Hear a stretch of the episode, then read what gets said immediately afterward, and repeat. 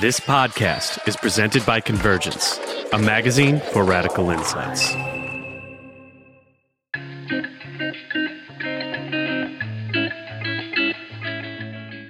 How do we help people understand the economy, not just what it is today, but how it's going? And how do we connect institutional and personal self interest to bridge those things and have those conversations and bring in race and gender and class into all of that in a non threatening way and often it just it also means that we have to do the work of helping people reassess or rethink their assumption of the problem and their analysis of the problem, right? Which is like, actually, it's not those workers. If you look at the money in our economy here, this is where it's at.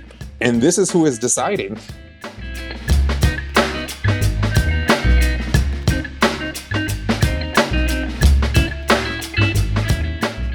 Welcome to Black Work Talk the podcast voice of Black workers, leaders, activists, and intellectuals exploring the many connections between race, capitalism, labor, and culture in our struggle for democratic, progressive governing power.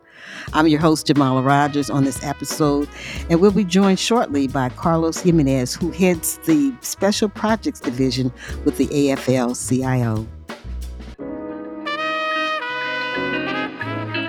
Our guest today is Carlos Jimenez, who heads the special spe- the special projects division of the AFL-CIO, and he is joining us today to discuss the labor movement surge, which has been building for the last few years, and very encouraging, inspiring to folks like us who've been like, "Where are we? What are we doing? What do we need to do? What aren't we doing correctly?"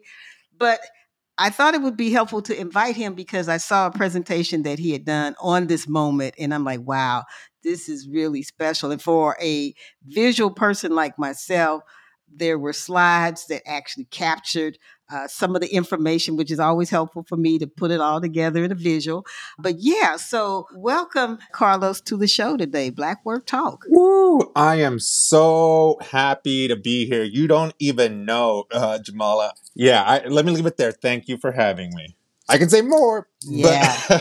yeah and, and, hopefully you can incorporate that more as we continue to talk about some of the the particular issues and topics of today.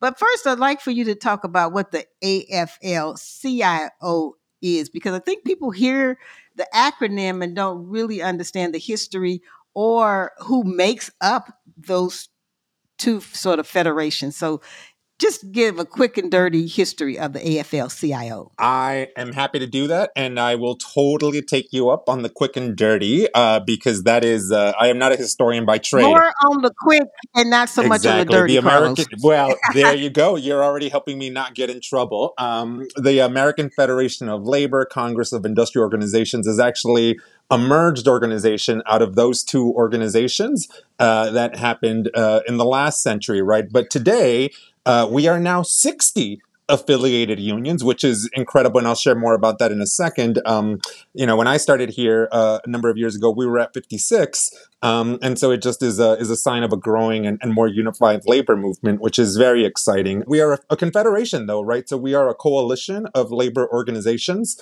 um, and we we have those 60 affiliated unions, and through them uh, represent and try to speak as the unified voice of those workers. Uh, and that uh, crosses everything from sports, transportation, education, whether it's K through 12 or higher education, healthcare, manufacturing, the service, industrial, even maritime. Uh, you know what happens in those ports and offshore. Construction, hospitality, entertainment. I mean, we could go on and on, right? People are working in all sectors uh, of the economy, increasingly agriculture um, and and care work. But what we do is, I, I think, at core we, we serve three functions, right? And we have three divisions. We, we do advocacy, we do growth or organizing, and we think about field and political mobilization. Um, and in addition to that work at the national level, we also have, um, and this is incredible to me, this is where I spend a lot of my time, a network of over 300 state and local central federations. So there is a state federation in every state and um, Puerto Rico and, and other places. And then there are central labor councils uh, that uh, you know kind of take on more of a local or regional focus of bringing the labor movement together. So um, I'll leave it at that. Okay, well that's that's pretty incredible. You stuck to the the quick and more more the quick and not the dirty.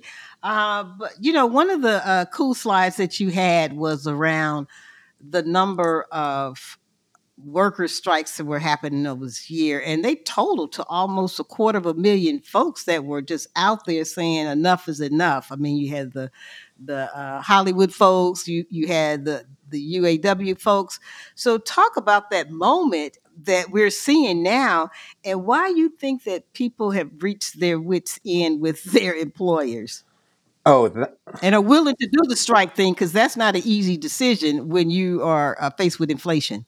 I think there's so much to talk about strikes, I guess. And, and uh, I'll start by saying I myself am still learning about strikes, but I think, and we'll come back to this, but I, I want to come back to how we got here. And um, you should have him back on, uh, which I'm sure you will at some point to talk about this. But Bill Fletcher, um, you know, talked, uh, had gave a talk about 15 years ago where where he kind of made a real clear thread line for me that I've I've never stopped thinking about since he introduced the idea, right? We were talking about like the new economy that started emerging in the 80s, you know, more going to the top, trickle down economics.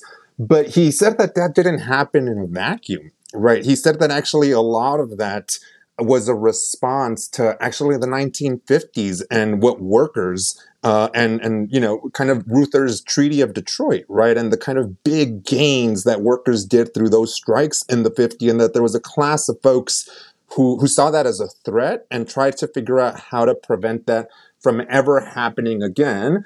And so they they started enacting a whole bunch of policies and laws that made it hard to strike. Because I think it's important to know, and for folks that whether you've been or not been on a strike, how hard and how courageous you have to be as a worker today mm-hmm. to go on strike, mm-hmm. right? And so, um, but what a time to be alive. And, and for folks that can't see me, which I think is most of your audience, right? If this is audio, you know, I'm 37, you know, and so in my lifetime, I've never experienced or seen anything like this. And just to give a context for folks, there are all kinds of strikes. And we could fill a whole show just to talk about the different kinds of strikes, just to throw them out there. You know, people may have heard of sit down strikes. There was one of those in the 2000s in Chicago with Republic Windows. Uh, people may have heard about secondary strikes, which are illegal um, by and large. People may or may not have heard about unfair labor strikes, recognition strikes. And then you hear things uh, like chaos strikes, uh, stand up strikes, rolling strikes there's all kinds of strikes, right? Um, and I'll come to some of this later. But really, I, I, think there's there's a couple of kinds of strikes, right? There's economic strikes when workers are going on strike to secure an economic improvement, be that higher wages, better hours, better, safer working conditions. And actually, in those contexts, they can largely be replaced by their employers. There are unfair labor mm-hmm. strikes uh, unfair labor practice strikes when uh, you know strikes when employers violate the National Labor Relations Act, the NLRA, or labor law. And in those situations, strikers can neither be discharged permanently nor permanently replaced. There's a there's a little bit more protection. And then there's like unauthorized wildcat strikes, um, you know, strikes that are really happening without either union sanction or independent of a union.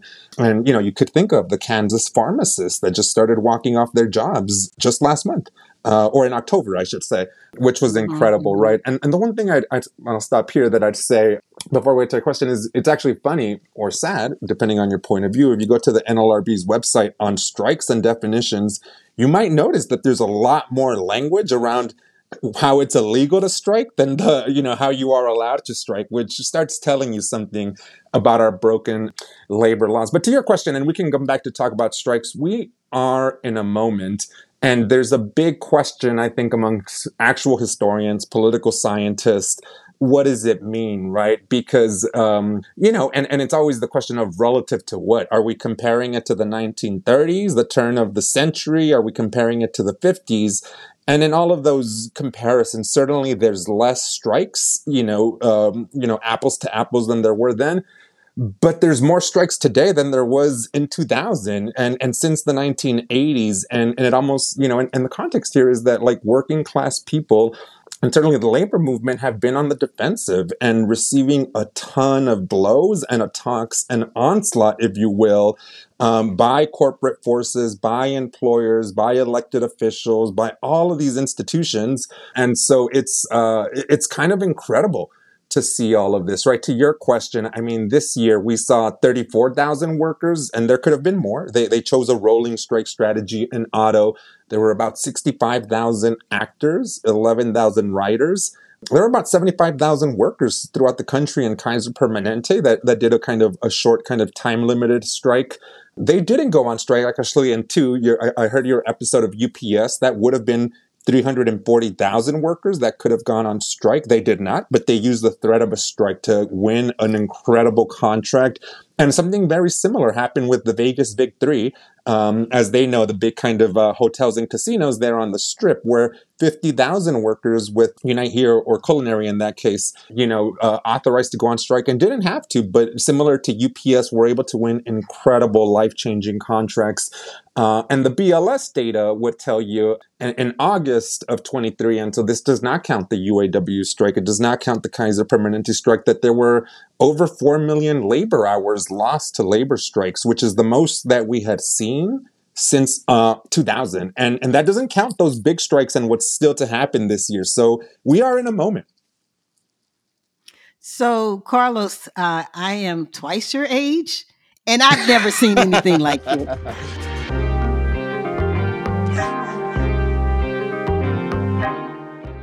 Hi, this is Caden, the publisher of Convergence Magazine. There are a lot of places that you can put your hard earned money in support of our movements, but if you're enjoying this show, I hope you'll consider subscribing to Convergence on Patreon. We're a small independent operation and rely heavily on our readers and listeners like you to support our work. You can join us at patreon.com slash convergencemag. Subscriptions are pay what you can, but at 10 bucks a month, you'll get goodies as well as knowing you're helping to build a better media system one that supports people's movements and fights fascism. And if you can't afford it right now, don't worry. All our shows will be free for you to enjoy. You can also help by leaving us a positive review or sharing this episode with a comrade. Thank you so much for listening.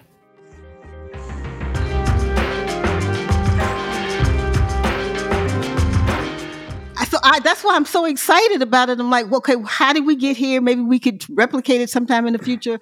But one of the things that um, and I'm no longer an active union member, but I'm certainly a friend and an ally of, of organized labor. But there have been literally years that I have watched, to your point about workers being jacked up, being assaulted, being abused, misused, disrespected. And I would be like, come on, y'all, like a, somebody outside of a ring protect yourself. Do that block. Don't let him hit you like that. I would just be like, just from a sidelines champion, and I, I don't, I didn't see people like standing up. They had been like so crushed. I'm like, come on, punch back. Don't let them do this. Don't, no more concessions. Don't go for that ghost. And I kept seeing it over and over again. And I said, okay, when when is this going to end? That's why I'm just like just beside myself when I start hearing about the, these the strikes. And I also know to the, your point about bringing Bill Fletcher's historical voice in is that it's not in isolation of what's going on. It never is. Mm-hmm. Um, mm-hmm. And also, I've been thinking about even in terms of internally what's been happening with some of the individual unions, and it's not been easy for them. There's been a lot of chaos internally. UAW is one of those examples where you see your leadership get indicted and go to jail, and how demoralizing can that be? So, so I know that this is a time that we need to to not just relish but actually uh, build from and see where do we move from here when we got all of these workers in motion. And at this point Carlos, I don't even necessarily mind if they don't win anything. The fact that they're standing up, organizing, and fighting back is just a huge, huge piece of all of this. Oh, you're firing me up, Jamala. I'm like, where are we going now? You know, what are we going to do? Uh, well, look, I want to dig into what you just said because it's worth teasing out the numbers. And it gets back to this point I was just starting to make around like how courageous and incredible. And then the implications for those of us that are interested in building you know, more power for our communities to kind of evening the scoreboard in terms of income and equity, economic equity for our folks. And uh, let me give you a little bit of, because I, I, liked how you brought your age into it. And, and, you know, I, I want to go deeper, right? So if we just quickly go through a little bit of the last hundred years of strike history, and those visuals are so helpful. I, I got to figure out a way to to tell the story right of those visuals. But if you look at the data of strikes over the last hundred plus years, I mean, and it's graph, you kind of can't help but notice that it goes and comes in waves. Right, there's high yeah. points, there's low points, and certainly at some point in the 80s, there's just a massive decline. And I want to say something about it though. I, I, was on a webinar yesterday where I heard a historian and all these actually academic folks still say they don't know. And so if they don't really know, then I feel very comfortable talking because who knows, you know? Um, but like what, what I kind of learned was that, like, look, if you look at 1900 to this wave example, there were over 1,800 strikes influencing uh, that touched over 500,000 workers you know, and that was incredible. There were some fights going there. You kind of move to the next kind of wave point, right? The 1930s. We were now up to 47, 4,500 plus strikes, lots of sit down strikes, 1.8 million workers across the country. Uh, you move over to the 60s, another period of kind of growth in different parts of the labor movement we're now upwards to 5,000 strikes across this country, impacting almost, you know, 2.6 million workers. Um, and then beginning in the 80s, you start seeing this collapse, right? And I will say this thing, I, you know, the, the, it's hard to talk about why, and, and the data also stops you know, the BLS and the DOL lost a lot of funding in the 80s. We can come back to that and talk about why the Bureau of Labor Statistics, I should say.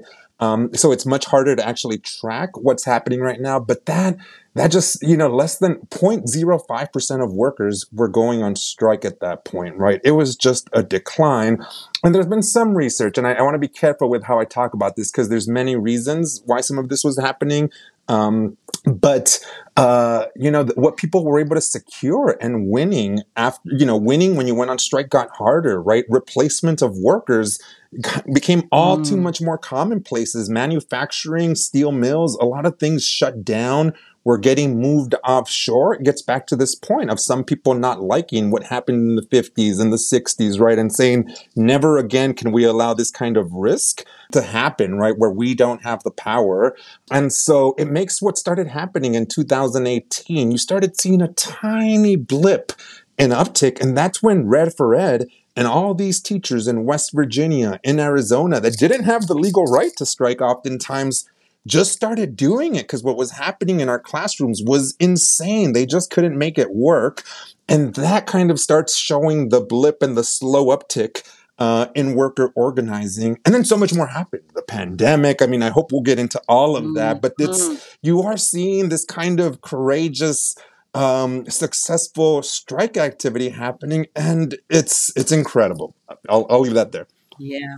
Yeah, you know what? Uh, when you start saying the the uh, what was happening in the 1980s and and things started going down. Every time somebody says 1980 labor, I can't help but think about Patco. That's it. So so when you so when you have a damn sitting president that says, eh, "Fire them all, they're out of here," you talking about a chill on the labor movement. Now, don't you think that was a factor as well? Oh, I mean, I, I didn't want to say it because I hope we got to it. That was the green light for corporate America that it was time to go, right? And we saw Absolutely. a whole, you know, just the whole mindset, worldview. I mean, there was um you know, I think about this a lot because we started celebrating efficiencies, right? We can come back to this later, but that meant cutting cost, right? Kind of fissuring mm. work, right? By that I mean everybody that used to work in a hotel or a hospital worked for the hotel or the hospital. Now you have this company here doing this. You have this kind of contractor over here doing that. And and really, I, I think in some ways, what I think is you you really saw you know, the movement by some quarters of corporate America walking away from the social contract uh, at its core and trying to abdicate some of their responsibilities in our society, um, all because profits became, you know, and shareholders' interest and what was going on in boardrooms and with CEOs became the dominant and primary thing that they were focused on, right? This became secondary, and there was a whole legal and national, federal kind of, um, you know, just all of these things going on in government to support those kinds of plays by folks with that type of agenda, right? And so, you know, and I would say it's not just stopped there, right? You have seen an increase in right to work legislation. You've seen, uh, mm. you've just seen constant and constant attacks. I mean, we still talk about, you know, attacks by the Supreme Court and then at the court level on the ability to organize. And so there has been um, I will say, we, uh, I am not a lawyer, but I, I, think it's hard actually to talk about strikes actually without talking about the courts and laws because they are so. Mm they they, yeah. they are robust right like people have to like do so much work to legally do it right and even then there's limitation exactly. um and mm-hmm. and strikes are not accessible to all workers in the same way what you can do in the federal sector if you're a public employer in most states it's illegal to strike if you're in mm-hmm. healthcare or a you know public safety public i mean there's so many uh limitations on the ability of workers to use this tool but to your point, certainly there was a green light and something big that started happening in the 80s, which I think is relevant to what's happening today, right? Because I, and we can go deeper, but I also think it just translates to 40 years of broken promises, whether you're older, younger. Mm. This idea that it would trickle down to all of us, I don't mm. know many people that still believe it. I even think the people that sold it I haven't come across a soul. Yeah, it's over, you know, and, and, yeah. and, that kind of creates a moment and an opening for us to push a counter. Uh, anyway, uh, so yeah, I think you're totally right. And I know, I know that you were going back to the early 30s in, in terms of organizing, but you know there was a strike in 1877. I wasn't there, but it was a powerful strike. This was the railroad strike and this was done without the benefit of organized labor. They weren't labor unions then. So you had a hundred thousand folks across this country engaged in a, a general strike. And right here in St. Louis, because people want to talk about how backwards and, and stupid we are and unorganized, but close to 25,000 uh, workers were in the streets of downtown this this was a momentous kind of strike, and it was a general strike. So they were able to get 50% of the railroads shut down, which was but the other thing that we learned coming out of that strike was it probably could have been more impactful and successful, but they allowed the whole racial dynamics to get in there and divide and conquer. So, what I'm thinking about, Carlos, is two things. One is what lessons have we learned about how we build uh, multi uh, racial unity and solidarity? And are we close to looking at a general strike because of the very conditions that you just talked about, where corporations have become such an adversary to organized labor and to workers, period. You are giving me, yeah. Will we need that in the future? I'm going to pull a bill here and say I want to talk about all of these in in, in sections uh, because I I heard him do that and I was like I need to do that instead of just uh, talking too much. But I think let me just say this: anyone that has any shade or ill things to say about St. Louis or Missouri is not clear on what they're talking about. Because even I think about the Fight for 15 and the Walk Back program that you all really innovated there, walking ministers, uh, community organizations, and walking alongside those fast food workers back on the job. I mean, I witnessed that firsthand, and I just it became a national model. And so, and and you know, you all yeah, the- and I, I, did quite yeah, I did quite a few walkbacks. In fact, had to you know confront some of the employers. But I just yesterday passed by at McDonald's that said we're hiring at fourteen dollars and fifty cents. So that's shy of the 15, even though some of them still have the 15. But I'm like, yes, we we did yes, that. you did. But now it's time to up Absolutely. that up that rate. I mean, now that's not even living wage. Oh, so yeah. here we are again. Well, that's another episode. I just wanted to say that because I was like, I, I can't allow anybody to hate on St. Louis and Missouri, right? You all are the real deal. Uh, but the point I wanted to make actually is this is an interesting question. I, I was hearing um, uh, a, a, labor scholar at Amherst yesterday. Um, I think her name is uh, Professor Terracy. She's coming out with a book for those that are interested in reading. She calls it Unions, Booms, and Bust. Um, and she's looking at the mm. relationship between density and strikes, right? And by density, I mean numbers and the growth of the labor movement and why some mm. industries ended up more unionized than others. And she has this data, and to your point on graphs, I'll send them to you, Jamala, since you like them. That that tracks almost a you know uh, almost a one hundred percent match in density and strike activity, meaning that you you know that you're growing when you're striking. right? Particularly when you're striking mm. and being successful. And, and I think that's really powerful. Um, I was down in Florida. Was it this week? Yeah, it was this week talking to uh, an entertainment union and their newly elected leaders actually about racial justice and the economy um, and, and how to have these conversations and really helping them think through you know, where are my members at? Where is my local at? What is the context of or organizing our sector? And how are we thinking about growth? How are we thinking about like, you know, raising our standards? How are we thinking about governance and power? And how are we really talking about race, kind of where we are today mm. and where we need to get to, knowing that we also live in a super polarized world where like language and, and just, you know, the fabric across society is so you know ruptured. And so I, I think these are big mm. questions. I i continue to think and see and i've experienced this myself as in organized you know i've seen it in, in in several industries how race continues to be used as a weapon to divide workers by employ uh, by employers right? And certainly th- there's a lot more to it but but it's you know just as it was then in the 1870s, right? Employers and kind of folks on that side knew that they, if they could create enough division and get folks to fight themselves, they could really kind of keep the attention away from themselves and get as much as they could. And, and that's been the eternal challenge, I think, of the labor movement how to get people across different identities, right? Whether it's race, gender, class, um, because all of these divisions show up so much in the workplace. Um, I've seen it myself in in hotels, right? I worked in a hotel in the front desk, and you know that tended to be a lot of folks that didn't look like me who was cleaning the rooms looked very different than who was at the front of the desk. And I also organized in hospitals, and you would see the stratification even by degree, right? And and uh, depending on how much more degrees, and you know, just it, it was it was very interesting. Um, and in, in both of those industries, I think one of the powerful things I often think about is how you know we intentionally try to break that down as organizers right? How do you build a committee that's having them talk to other departments that they've never talked to? How do you even get folks to break bread together which often didn't happen right? People would click up and sit in this table and i'll sit in that table. Um, and we had to ask our leaders you know you should go sit with that department. You should go talk to them. Mm. i don't have a big answer but i do think that creating these opportunities to bring people together actually look around themselves, but also, and I think I've heard Bianca say this look up, but together is, I think, some of how you do that. And, and you know, I, I wouldn't say we're there. I think there's a lot more work to do, but, but I also think there's a lot more opportunity and we need to rise to it. I will say, if you think about the billions flowing in federal investments, the new sectors that are coming online, you know, all of this stuff, I mean, it's going to flow through the South, through the Rust Belt through the Midwest, through all of these places where if you look at Latino population growth, Black population growth, this is it. That's where our people are at.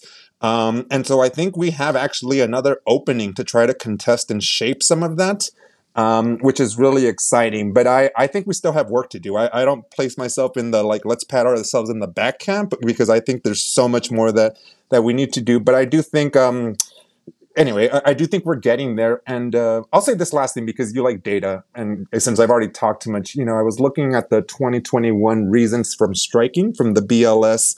And it was so fascinating, Jamala, to see that racial justice was a reason people were striking. Sexual harassment oh. was a reason people were striking. Wow. And I thought, me too. I thought the racial reckoning. You saw people striking for COVID protocols. And so it's just been fascinating to see society's issues come up into the workplace and kind of being things that people are demanding, which I just think is a really powerful thing that, that we need to think more about. And I, am thinking as you were talking about those issues that came up for striking, the fact that there are more women in the workplace and more women of color uh, may be contributing to, to some of those issues coming to the fore that probably wouldn't have. But I'm hoping that in the 150 so years since the 1877 strike that it doesn't take us another 150 years to figure out this racial question. Because as this country gets browner uh, we're going to have to figure that out sooner than later like how the power gets uh, distributed inside unions inside the labor uh, movement. And i think the questions that you say unions are now asking of themselves are the, the co- absolutely correct ones to be asking I'm thinking about also these opportunities that you're talking about. There are many i see many all over the place. Some of them you know we leave on the table but you know some of them people are actually trying to to take up. And i'm thinking about the the evolving gig economy where you know there were people that said I'm, i don't want to work for these people anymore. I want to be my own boss. So i said well not so hasty here. Might be some issues that you got to think about. And sure enough these folks then turned the tables on them to say uh, you're you're what did they say? You're you're a contractor or whatever so you don't even get benefits it's like we're not doing any of that. So that was that was that but i'm thinking still that's a place where there could be some organizing and other some, some other emerging uh, industries that uh, look promising. I, you know, the gig economy is so complex. And at some level, one of the things I think about is like, you know, people just really do need work and, and we're not making it in this economy. And um, and I think, you know, there's different kinds of independent contractors, and there's a big debate on like, is somebody a gig or independent, a gig worker, independent contractor? And because, you know, some people truly want to be that, but some people will take anything because they really need the wages and the income and the job. Um, and, and that's better than nothing, you know? And so I just think it's a really mm-hmm. complicated thing. Um, I will say that this is one of those things, and, and it's not happening today or tomorrow, but that the, the, um, protecting the right to organize, the PRO Act did look to do, and some states are trying to figure out how to solve right this question of who's an employee, what is work, right? And this gets back to the point I, I was talking about earlier, right? The fissurization or the breaking up of work. Um, because in some ways, right, in a lot of those things, folks don't have health care. Like unemployment insurance is not something that they can get access to, you know, from having those types of arrangements.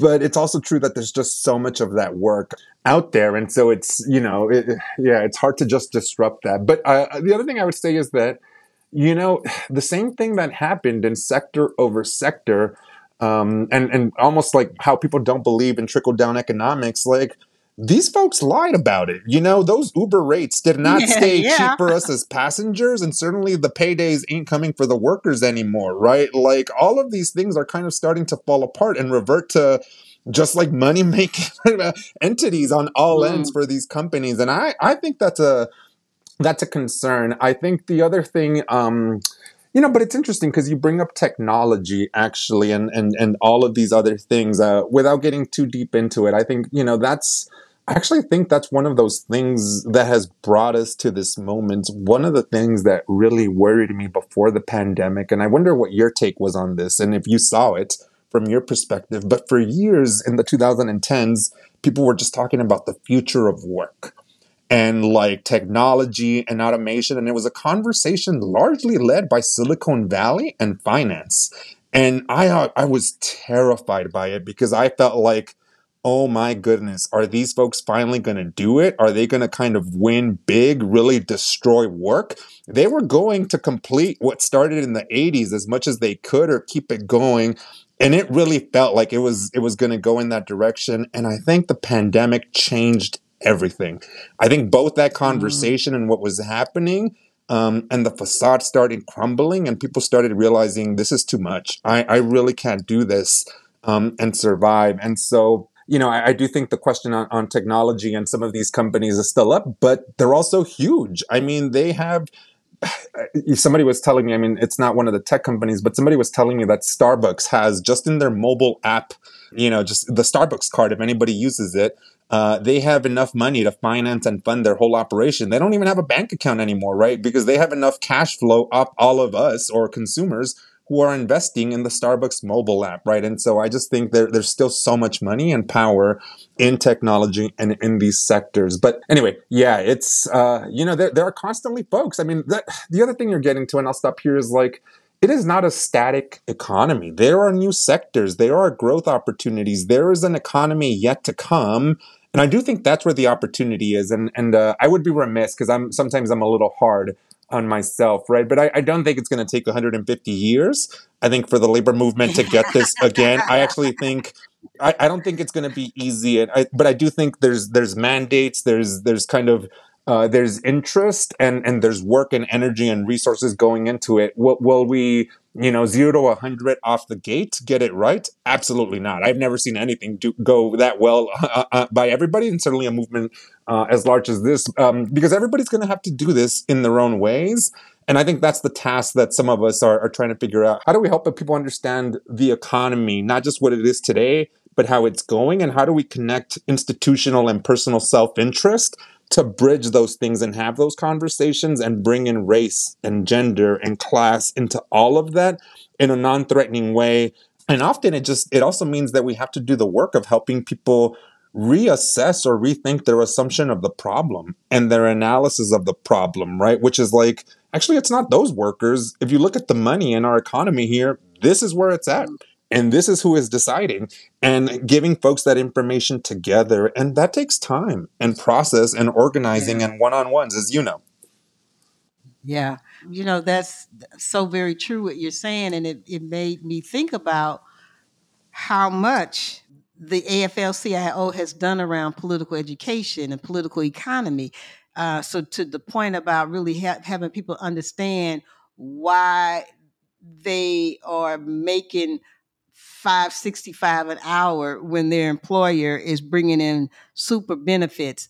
And so i think that notion that w- was put before workers in the uh, 80s and 90s about well if you ask for more money you know the, the company's going to go down and uh, you know then you won't have a job. I mean they ran that that line for a decades. And now workers feel like okay we we gave you up this. We gave, you know, we're halfway paying for all our health care. We're doing this, we're doing that. And we still, you you are still making mega profits and we still are struggling. So I, I think that that game has come and gone. Nobody's going for it anymore. But what is the next steps? If you have a woke organized labor movement, what can it do collectively? And I think that, you know, changing the narrative about what this country is and what it does and what it makes and all of that and how workers fit into that has got to be a core piece of that conversation. So when I think about that, I'm thinking about okay, there are elected officials who support uh, allegedly support labor, but yet our particularly our federal government has been so married to corporate folks that sometimes it's hard to see where one ends and the other one begins. So I'm, you know, I'm thinking that some of the labor laws that prevent people from having more and better wages, but also the ability to move and strike yeah. has to do with those people's votes. Absolutely. So I think they have to be there has to be a legislative component to how do we fight for power in these ways. So is there anything going on by the AFL-CIO? I know we got 2024 is coming up. We're going to have a presidential election, but there's also other elections coming Absolutely. up. Absolutely. Uh, in terms of really putting people in that are true friends of labor. You know, it's interesting. I was just talking to a leader who called me un- unprompted before um, getting on on this call who who actually asked me about like what if we ran labor you know just labor leaders or volunteers to help manage elections in their counties or in their cities for 2024 right? Because a lot of the folks that have been doing that for years don't want to do it. It's getting more dangerous. And we're really going to have to make sure that there's no shenanigans going on in the administrations of these elections. Um, and we quickly mm. started, you know, like, yeah, and what would it mean to do this in a few cities or places um, where we know that there's large voting populations and where voter suppression is likely to happen. So it's, it's just funny that you, uh, I don't even know if I can say that, right? But I don't think I, I described any specifics, but I, it was interesting you say that. Look, I, I would say the one thing that comes to mind is I think about the Common Sense Economics program. Um, that does try to do some of that, and um, you know, it's it's been interesting. I, I think there's efforts to capacitate and train and kind of expand the the the, the maybe I'll call it an army of, of folks that are kind of equipped and have the tools to help others have this conversation um, and and it's just interesting to see the hunger amongst kind of different constituency groups affiliates states or regions for this and and once trained how they will go off to the races and start training others and kind of working it in in their kind of environment on their own. Um, there is, uh, you know, and, and, then I think there's there's kind of year there's there's actually some interesting um, investments right now in year round 24 7, not just election conversations happening in workplaces, right? We have folks knocking now uh, on doors to talk about issues, to understand what matters to folks, and not necessarily to push an elected official at this point, right? We just want to know this community and what matters so that we can build the relationship to be having some of those things. And in those conversations, racial justice kind of, you know, like all, all of these things are coming up. And I think it's, um, it's really important. But I, I actually I think your point is is right. That I think that look, labor law, U.S. labor law particularly, makes it very difficult to strike. State labor law outlies strikes. Um, as I've said, for many public sector workers, um, they can get replaced. And and in spite, you know, and, and we need yeah. to change that, right? But I think in spite yeah. of those laws and the patchwork we have I mean, what's incredible to me is that, you know, at this point, millions of workers are literally stepping up into that void and, and where the current yeah. systems and policies are failing and have failed over these last few decades, man, they're standing up. And I, I just think that's that's where it's at. I think that's what gives me so much hope. Um, the other thing that I thought about, and I don't know if I'm getting too political. I hope I'm not, you know, jeopardizing any tax status of your alls, you know. But I think about Georgia and some of the in- incredible community organizing, what's happening in Atlanta. And I was talking to somebody about this the other day because I was like, you know what?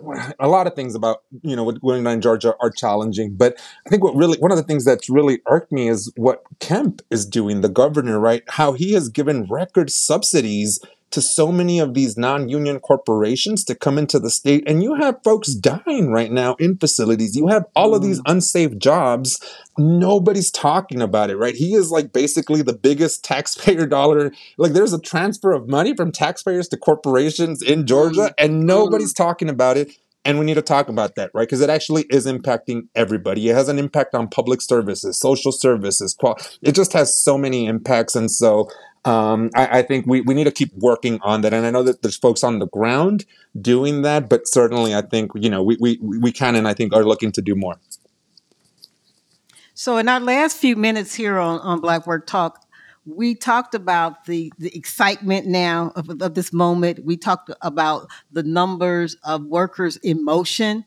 Where do we go from here? And I know there's no single bullet, but what must we be looking at in the next, say, three to five, ten years for the labor movement to become this formidable organized movement that people don't take for granted. And when I say people, I'm talking about the government and corporations, that we're we're a unified group that is saying the same thing, even though our our conditions may be different and our our unions may be organized differently. But what is a common reality that we all need to be looking at going forward in order to see a different kind of labor movement. You know what's interesting about this, and and maybe I, I'm just uh, maybe I should start considering myself old school here, but you know because the, the the answer to me is like I, I don't know that I have the answer, but it strikes me that one of the most important things we all can be doing is building organization and building organization at multiple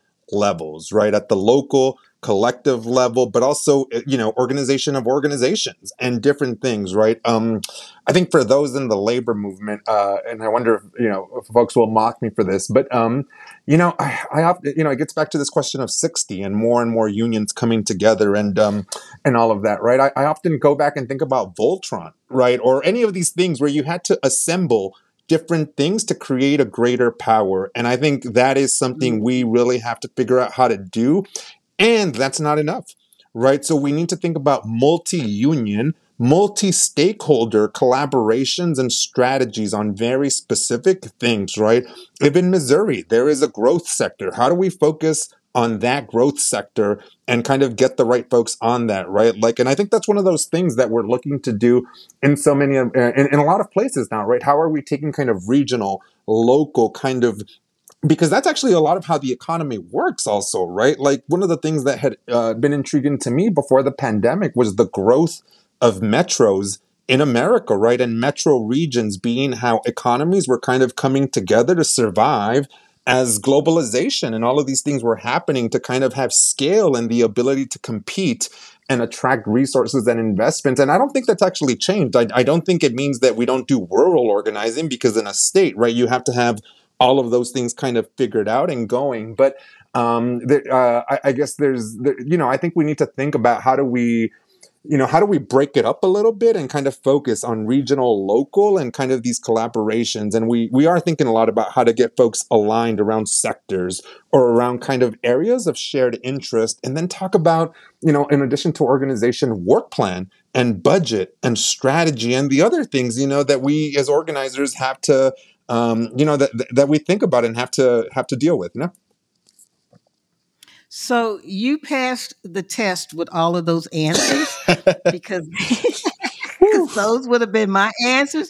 The only thing I did not hear you say is the role of political education oh. in that as we as we're getting more organized, as we're understanding uh, our enemies better, uh, how do we, you know, craft strategies that match the moment? Uh, which sometimes I think there's a disconnect because we really truly don't have an analysis, a political analysis of what's going on. But yeah, I think we got to be organized on multiple levels in a whole different kind of way now that we that we see an economy, a global economy where um, these folks are moving capital all over the place, and in some cases, moving workers but uh, we we we haven't quite caught up to that yet. So I'm looking forward to that day when we'll have um, that work plan in place that you talked about, and that we'll be talking about issues other than you know people can't go to the restrooms on their on their job or you know they they they, they don't have health care that those will be we'll have some new issues yeah. to talk yeah. about you know more powerful issues that's right. so carlos thank you for joining us. We have to do this again. I i thank you. Uh really appreciate the opportunity and anytime. You all are the best. Our thanks today to Carlos jimenez for joining us. Black Work Talk is published by Convergence, a magazine for radical insights. Our executive producer is Ziamaro Corpino, and Josh Elstro is our producer. I'm Jamala Rogers.